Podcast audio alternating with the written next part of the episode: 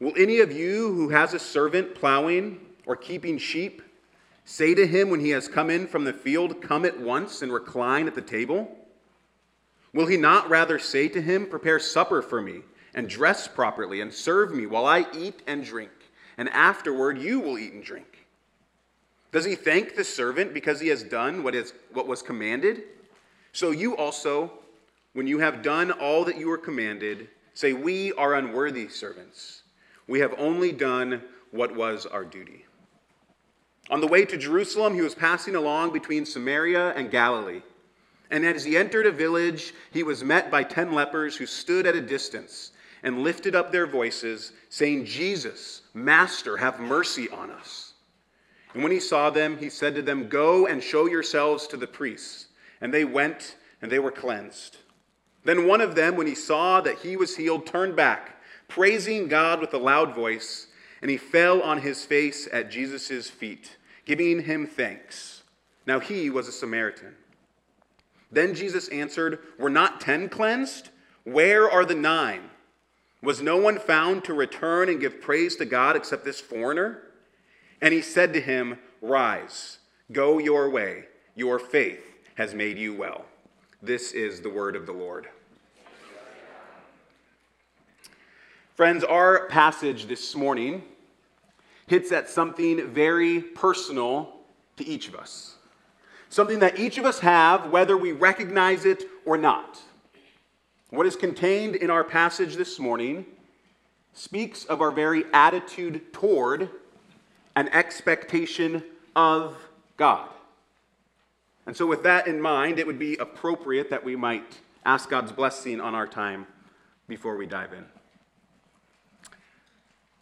Father, it is so good to be gathered together, your people here at Castleton Community Church, to praise and glorify your name. Father, it is so good to sit under the authority of your word. So now, Father, I ask that you might do only what you can do, that you might open our hearts, that you might open our minds, that we might love and trust and follow you more deeply because of the next few minutes we have in your word together.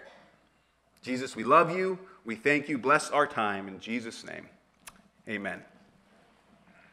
In my study this week, I came across a pastor who tells a story. He tells the story of a woman and her son stuck in the midst of a tornado outbreak. And as they were huddling together in their home, the winds started to get louder and stronger. They looked up and the roof started to come off of their house. And as that happened, the woman starts to see her son sucked upward by the wind. Soon she sees him disappear. And she cries out to God, Please, Lord, bring my boy back. I will do anything for you. Suddenly, her son fell back at her feet, a little shaken, but not a bruise on his body. Perfectly fine. The mother excitedly grabbed her son, embraced him, and as she did that, she realized something was missing. So she looks up to heaven with a glare and says, He had a hat on, Lord. Now, I know two things that that is certainly a humorous and fictional story. There's no way that that actually happened. But I also recognize that while it is humorous and fictional, it's probably not that far fetched. And I know it's not that far fetched because of our passage this morning Luke 17, 7 through 19. Our passage this morning points out our often ungratefulness and pride before our God. So this morning, I hope that you become convinced through God's word that we are to be humble before God, knowing that He owes us nothing, and grateful before God, knowing that He has given us everything. We're going to see that in two sections this morning, verses 7 through 10. What does God owe us? And in verses 11 through 19, what do we owe God? Let's start with our first point this morning. If you remember uh, back to last week, to Tommy's sermon, the audience who's hearing this message has not changed. Jesus is speaking to his disciples. In verses 5 through 6, the verses immediately preceding our passage this morning, Jesus had some powerful words about the faith that the disciples have. And in light of that powerful faith, Jesus recognizes that his disciples and us this morning may be tempted toward spiritual pride. So Jesus uses a parable in verses 7 through 10 to address that temptation toward pride and to answer the question what does God owe us? To do this, Jesus uses a familiar, albeit exaggerated, scene from the ancient world a master and his servant. Now, a quick note on this so we aren't distracted with the text. In 2023, the imagery of a master and his servant carries real weight as we rightly recognize the evil of slavery in our country and around the world. While some similarities certainly exist, this is not the kind of master servant relationship Jesus is referring to here in this parable. Okay, so with that familiar scene that Jesus is painting, Jesus is also using a very familiar teaching technique the use of the rhetorical question. Will any of you who has a servant plowing or keeping sheep say to him when he has come in from the field, Come at once and recline at the table? The obvious answer to this question would have been a quick and thunderous no. Of course not. The servant's place would not have been at the table. Don't be silly, Jesus. The table is reserved for the master. The servant has his proper place and he has his proper role. What is that place? What is that role? Will he not rather say to him, Prepare supper for me and dress properly and serve me while I eat and drink, and afterward you will eat and drink? The servant, he is to prepare supper. He is to dress properly, he is to serve the master while he eats and drinks. And then, after the master is served, will he only be given what was first given to the master? In this case, this supper that he has prepared. Jesus, to prove his point even further, asks another rhetorical question in verse 9. Does he thank the servant because he has done what was commanded? And again, the obvious answer from Jesus' disciples would have been a decisive no. Does the master thank the servant? Absolutely not. For the simple fact of he is the master and the servant is the servant. The servant is supposed to do what the master tells him to do. No extra thanks needed or expected. Now, you might be thinking to yourself, I suspect that some of you are, man, that's, that's kind of harsh, Jesus. At the very least, it's not very polite. At the worst, it sounds a bit cruel. The master can't spare a thank you every once in a while. Can't let the servant eat with him every now and again. But to get at the heart of what, teach, uh, what Jesus is teaching us in this parable this morning, we must realize and recognize that Jesus is not teaching us anything about how an earthly master and servants are to relate and work together, although there's plenty of that in Scripture. Rather, Jesus is teaching us about God and those who serve him. If you've not yet realized in this parable, God is the master, and we are the servants. Now, the teaching of the parable comes into greater focus, doesn't it? Especially if we are to remember the original audience that was hearing these words, Jesus' disciples. With that faith mentioned in verses 5 through 6, The disciples were going to go into a season of ministry that would see incredible things done in the name of Jesus. Peter would preach, and 3,000 would be saved. Peter and John healed a lame man. Philip cast out demons and healed the lame. Peter raised Tabitha to life. There are many more examples of this season of ministry that disciples would enter. And Jesus knew that his disciples would need a heart check. Jesus knew that his disciples would need a pride check. That in the midst of all of these acts done in the name and power of Jesus, that his disciples would need to be reminded that God is the master and they are but servants. And Jesus knows that you and I need to hear that exact same thing. What does God owe us as servants? Absolutely nothing. See, our obligation to our master is our obedience.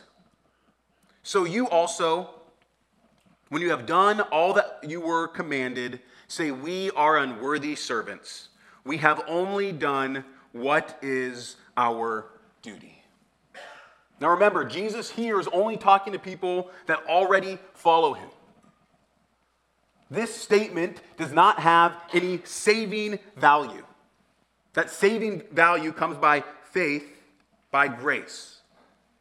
But for those of us who have chosen to trust, love, and follow Jesus, we are servants of the Master, subjects of the King of Kings, children to our Heavenly Father. So, how do we know? How do we work out that our obligation to our God is our obedience? We know that obligation because Jesus, Jesus here teaches us to have the right posture before God. That posture is one of humility. It must be. We are the servants. After we have done all that we have been commanded, we are to say we are unworthy servants at that. We have only done our duty, brothers and sisters.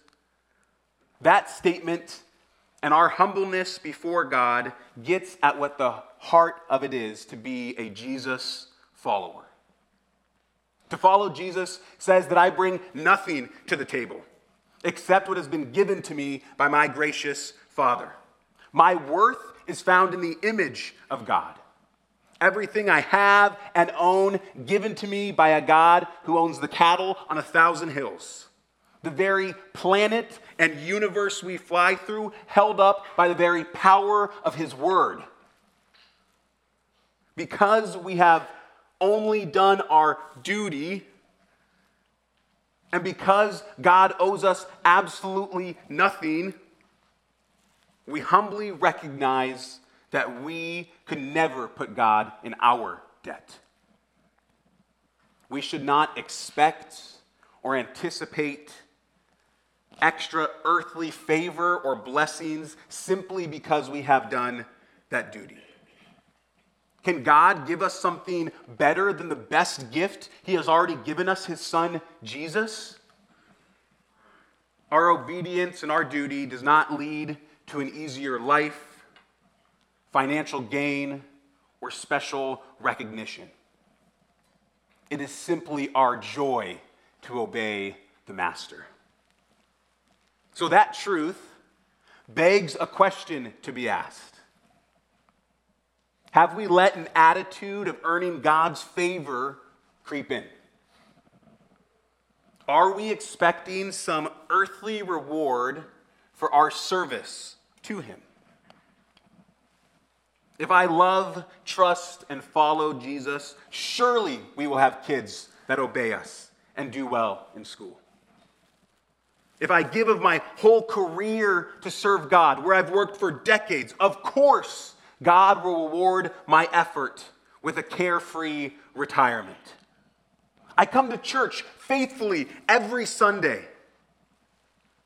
Surely I will have perfect health. Now, while these lies are easy to believe, they are lies nonetheless. I think more than we would like to admit, in our service to God, we expect something material, immediate, earthly in return. But for those of us who follow Jesus, we are not promised perfect children or grandchildren. We are not promised an easy retirement or perfect health. But what we are promised is abundant life now, full life now, and eternal life into the future. See, we counter our propensity toward spiritual pride and wrong expectation by recognizing our rightful place before God. We are yet servants, and He is the master. Okay, so that was our first point. What does God owe us? The answer absolutely nothing. But now, in our second point, verses 11 through 19, we're going to answer the question what do we owe God? What do we owe God? Many years uh, back at this point, one of my best friends was dating his now wife. And like any good boyfriend, a special occasion came around and he wanted to get her a really great gift. So he thought to himself, what's something that she really, really enjoys? A good question for a boyfriend to ask. And he landed on tea. She's a big tea drinker, and he knew this particular brand of tea that she really liked. So my buddy gets in his car and heads to the mall, back when people did that kind of thing, and confidently walks into a tea shop.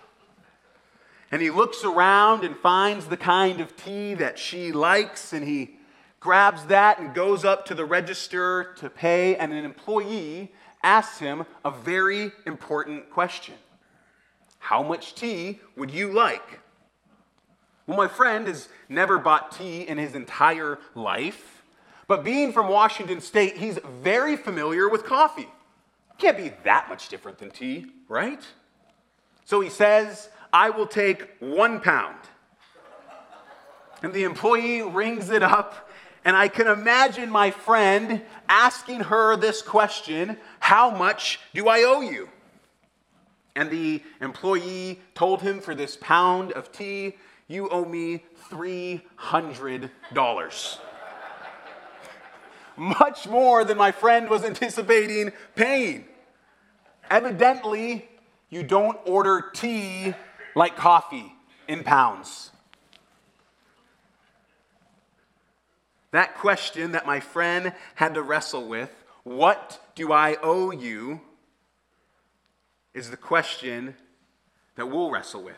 What do I owe you, God? My friend bought the tea and they've been happily married for years now. The sticker shock was a bit much for him.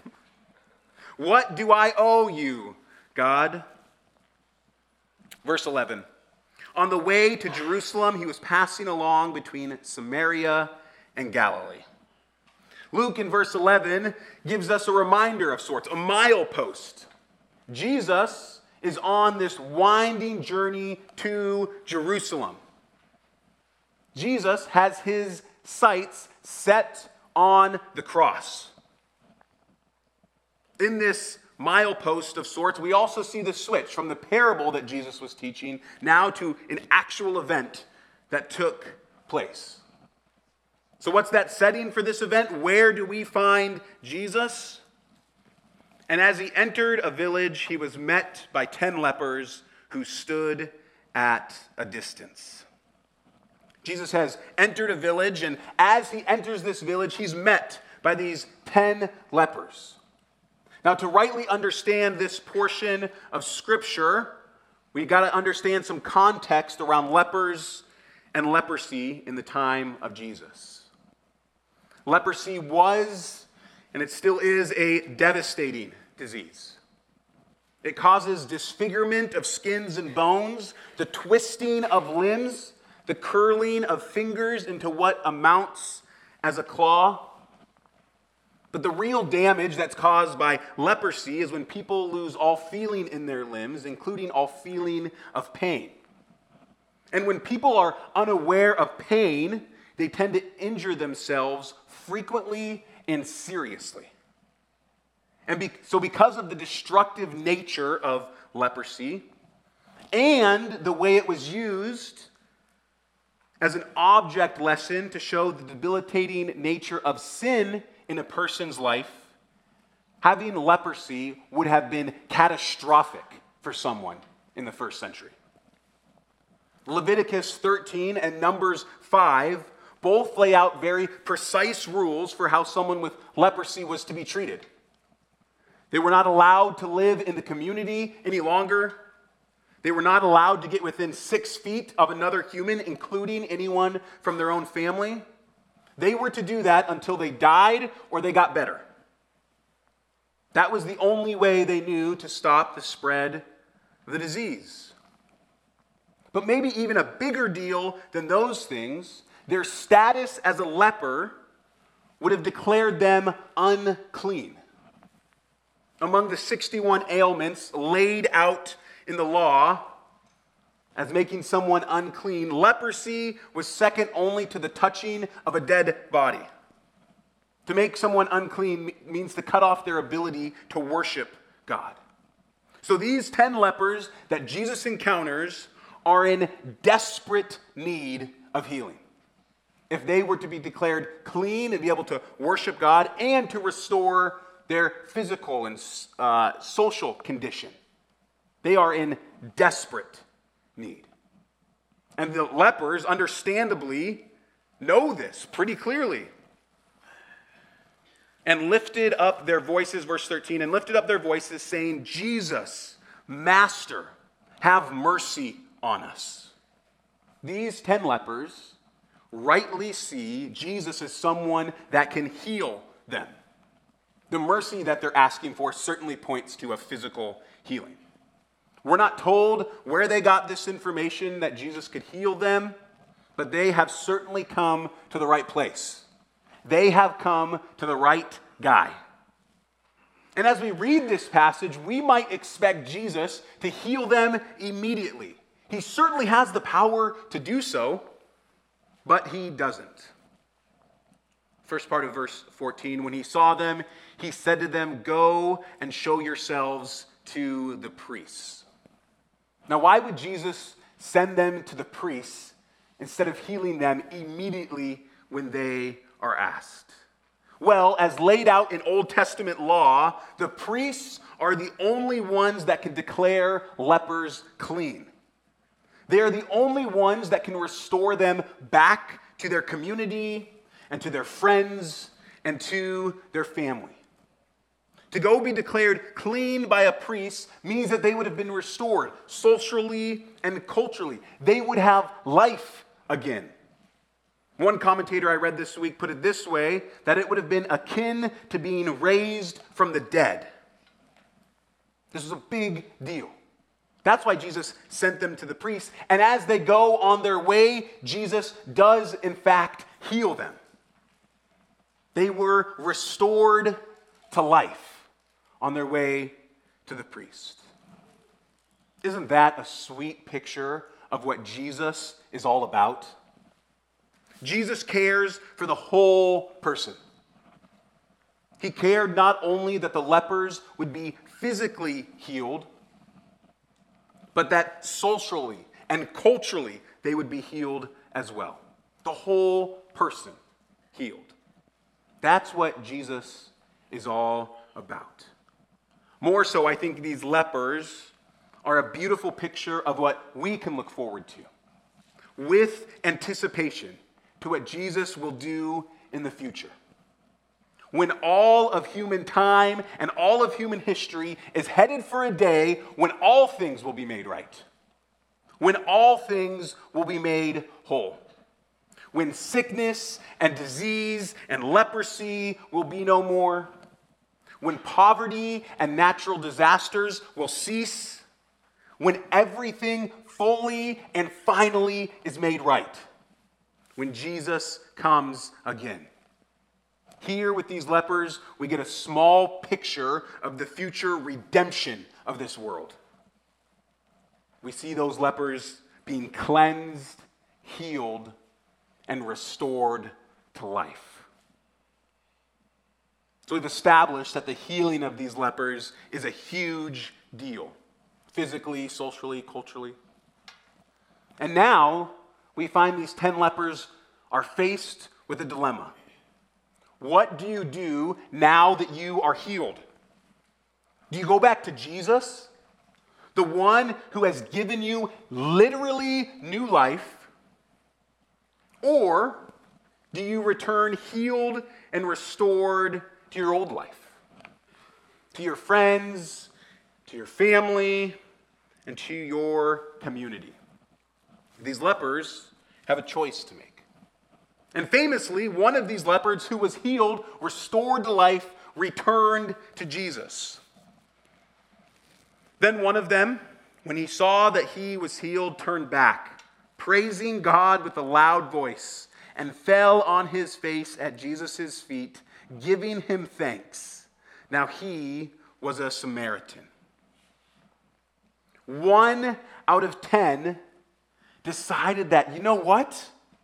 I don't want to go back to life as normal.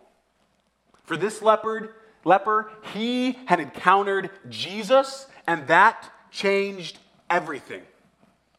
Notice for this one, he didn't even make it to the priests to be declared clean. He couldn't go back to life as normal if he wanted to. He saw that he was healed. He turned back, praising God. For this man, seeing and returning to Jesus amounts to his conversion. He didn't want his old life back. He had found new life with Jesus, whole again, physically and spiritually healed. I can imagine that leper asking the question to himself as he turned back, that same question that my friend asked in that tea shop What do I owe you? What do I owe this man, Jesus? What do I owe God? His answer undoubtedly would have been everything. But Jesus is not done with his lessons for these lepers or for us yet. After we get over the surprise of only one of ten returning to give any kind of thanks to Jesus, we get another big surprise. Maybe you picked up on it at the end of verse 16. Now he was a Samaritan. Now, for us, far removed from the days of the first century, it's easy for us to gloss over that statement, for us to look past it. And yet, for the original audience, this would have been a jaw dropping sentence. Wait, what did he say? A Samaritan? The enemies of all enemies? Pagan half breeds? That's the man Jesus healed? That's the man that cho- chose to trust Jesus?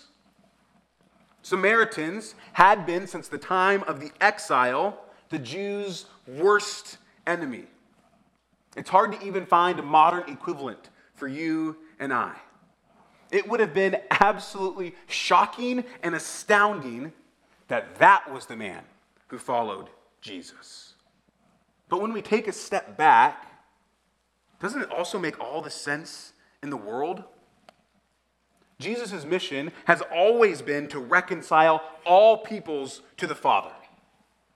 Of course, that meant God's chosen people, the Jewish nation, but they were well on their way to rejecting him at this point. And so we get a picture of God's heart for all peoples, even the Samaritans. That heart and mission still certainly exist here 2,000 years later, as we saw our team going to Thailand this week up here as a sweet reminder of that. Of course, in that way, it would be a Samaritan. After we and the original audience get over the astonishment that it was a Samaritan that was healed and returned to Jesus. Jesus even sounds a bit astonished here. Then Jesus answered, Were not ten cleansed? Where are the nine? Was no one found to return and give praise to God except this foreigner? Jesus here is precise with his words for a very clear purpose. The word here that Jesus used to describe this man, foreigner, is the exact same word that was inscribed on the temple walls, declaring no outsider was allowed further into the temple under the punishment of death. Do you see what Jesus is doing here? Jesus is radically subverting the temple rituals and declaring that not only is returning to Jesus and giving thanks for him enough to be saved, but it surpasses anything done in the temple. Again, this would have been an earth shattering kind of reality for the original audience. Jesus is ushering in his new covenant, no longer bound up in the law and the temple, but bound up in Jesus himself. All of the lepers were healed and could have recognized this reality. But Jesus declares this in verse 19. And he said to him, Rise, go your way, your faith has made you well. Only to this Samaritan, only to this foreigner has his faith made him well. It wasn't just a physical reality, this healing for this man wasn't just socially, but a spiritual one. His faith has made him well. Now, friends, you might be thinking to yourself this morning, I am happy that these lepers were healed. I'm thrilled that even one came back to trust and follow Jesus. Praise the Lord that his message is for all peoples. But, Josh, I don't have an incurable skin disease. I'm not outcast from my family or friends or society. Do these verses really have any application for my life? And the answer to that question is a resounding yes. In our sin, we are separated, cut off, outcasts from God. You and I, we are spiritual lepers. But in His grace and by His mercy, we can be restored to new and abundant life through the work of Jesus on the cross and His resurrection from the dead. Those who were once far off, far removed from God, have been brought near. Brothers and sisters, our faith has made us well. So I have a question that I want to leave you with this morning. What do we owe God?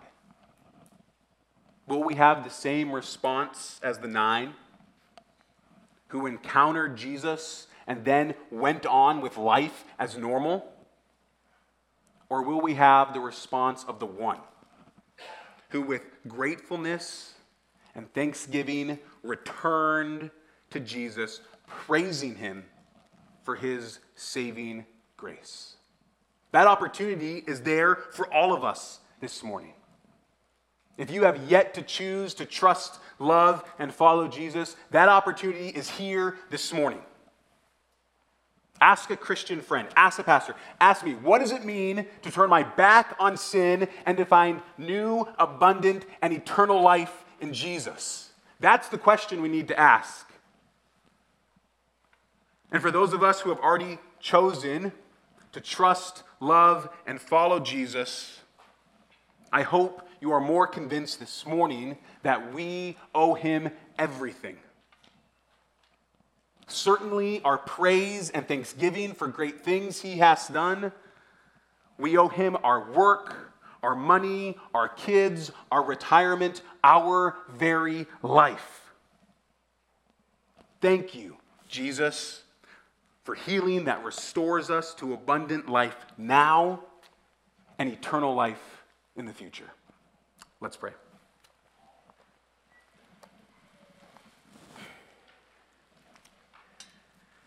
Father, what a good message this is. Oh, we rejoice that your desire is to heal whole people. We rejoice in your work on the cross and your resurrection from the dead and the new life that gives us life to the full as servants to the master, subject to the King of Kings. Father, I pray that the truth of your scripture might sink down deeply. Father, we are unworthy servants saved by a worthy God. Might we live out that reality in our homes and in our workplace and in our church and with our friends and with our family for your glory and for your honor and for your fame. Father, we thank you that we were once far off and have now been brought near. Jesus, we love you and thank you. In his name, amen.